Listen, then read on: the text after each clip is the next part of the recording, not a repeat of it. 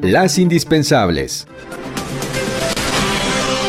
Muy buenos días, este once de febrero de dos mil veintiuno. En entrevista con José Nabor Cruz, secretario ejecutivo del Coneval, sobre el informe de evaluación de la Política de Desarrollo Social dos mil veinte, dijo que la actual administración del presidente López Obrador debe responder a los retos que ha impuesto la pandemia de COVID diecinueve para evitar que se agudice aún más la pobreza en el país. Me parece que sí podemos ya empezar a analizar, o por parte de los gobiernos de los tres niveles de gobierno, el municipal, estatal, nacional, cómo hacerle frente a los retos que nos está dejando esta contingencia. Eh, hablamos también principalmente de, lo, de la afectación que pueda tener las mujeres, la, las mexicanas en nuestro país, porque ya previamente tenían brechas muy importantes, no solamente en un mayor número de horas de trabajo no remunerado en el hogar, un mayor incremento de, de horas de cuidados de terceras personas no remuneradas, obviamente, también más allá de la brecha mujeres y hombres en el mercado laboral. Entonces, todas estas situaciones consideramos que se pueden incrementar eh, eh, en este momento por la coyuntura de la contingencia,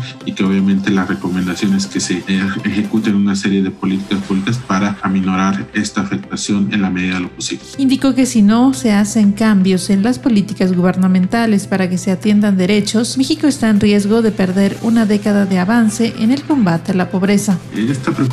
eh, es basada sobre lo que ha ocurrido en crisis previas. Regularmente, si vemos los datos históricos, lo que ocurrió después de la crisis del noventa y cuatro noventa y cinco, lo que ocurrió con la recesión de principios de este siglo y con la crisis del dos mil nueve, ciertamente eh, los avances previos tardan en, en recuperarse entre seis a ocho años después de que ocurrió choque estructural. En este sentido, por eso señalamos que lo que vemos hacia adelante es que estas vulnerabilidades o carencias se pudieran incrementar, eh, sobre todo la, la de seguridad social y la carencia alimentaria podrían ser otros. Probablemente algunas de estas carencias, de las seis que medimos desde el Coneval, puedan elevarse eh, y desafortunadamente eh, eso nos colocaría sin un avance de pérdida de lo que se avanzó muy ligeramente en estos últimos diez años.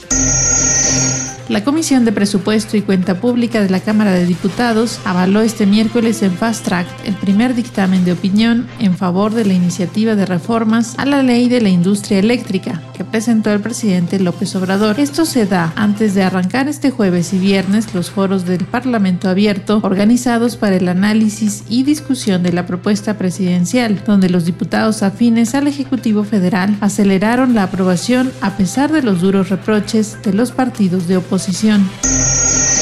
El grupo financiero Grupo Base anticipó que la recuperación económica de México será la más larga y dolorosa en su historia, tras el desplome de ocho punto cinco por ciento en dos mil veinte causado por el COVID diecinueve, debido a la inercia negativa que ya traía la actividad y la falta de estímulos fiscales para enfrentar la pandemia. Un avance informativo de Agencia Central de Noticias.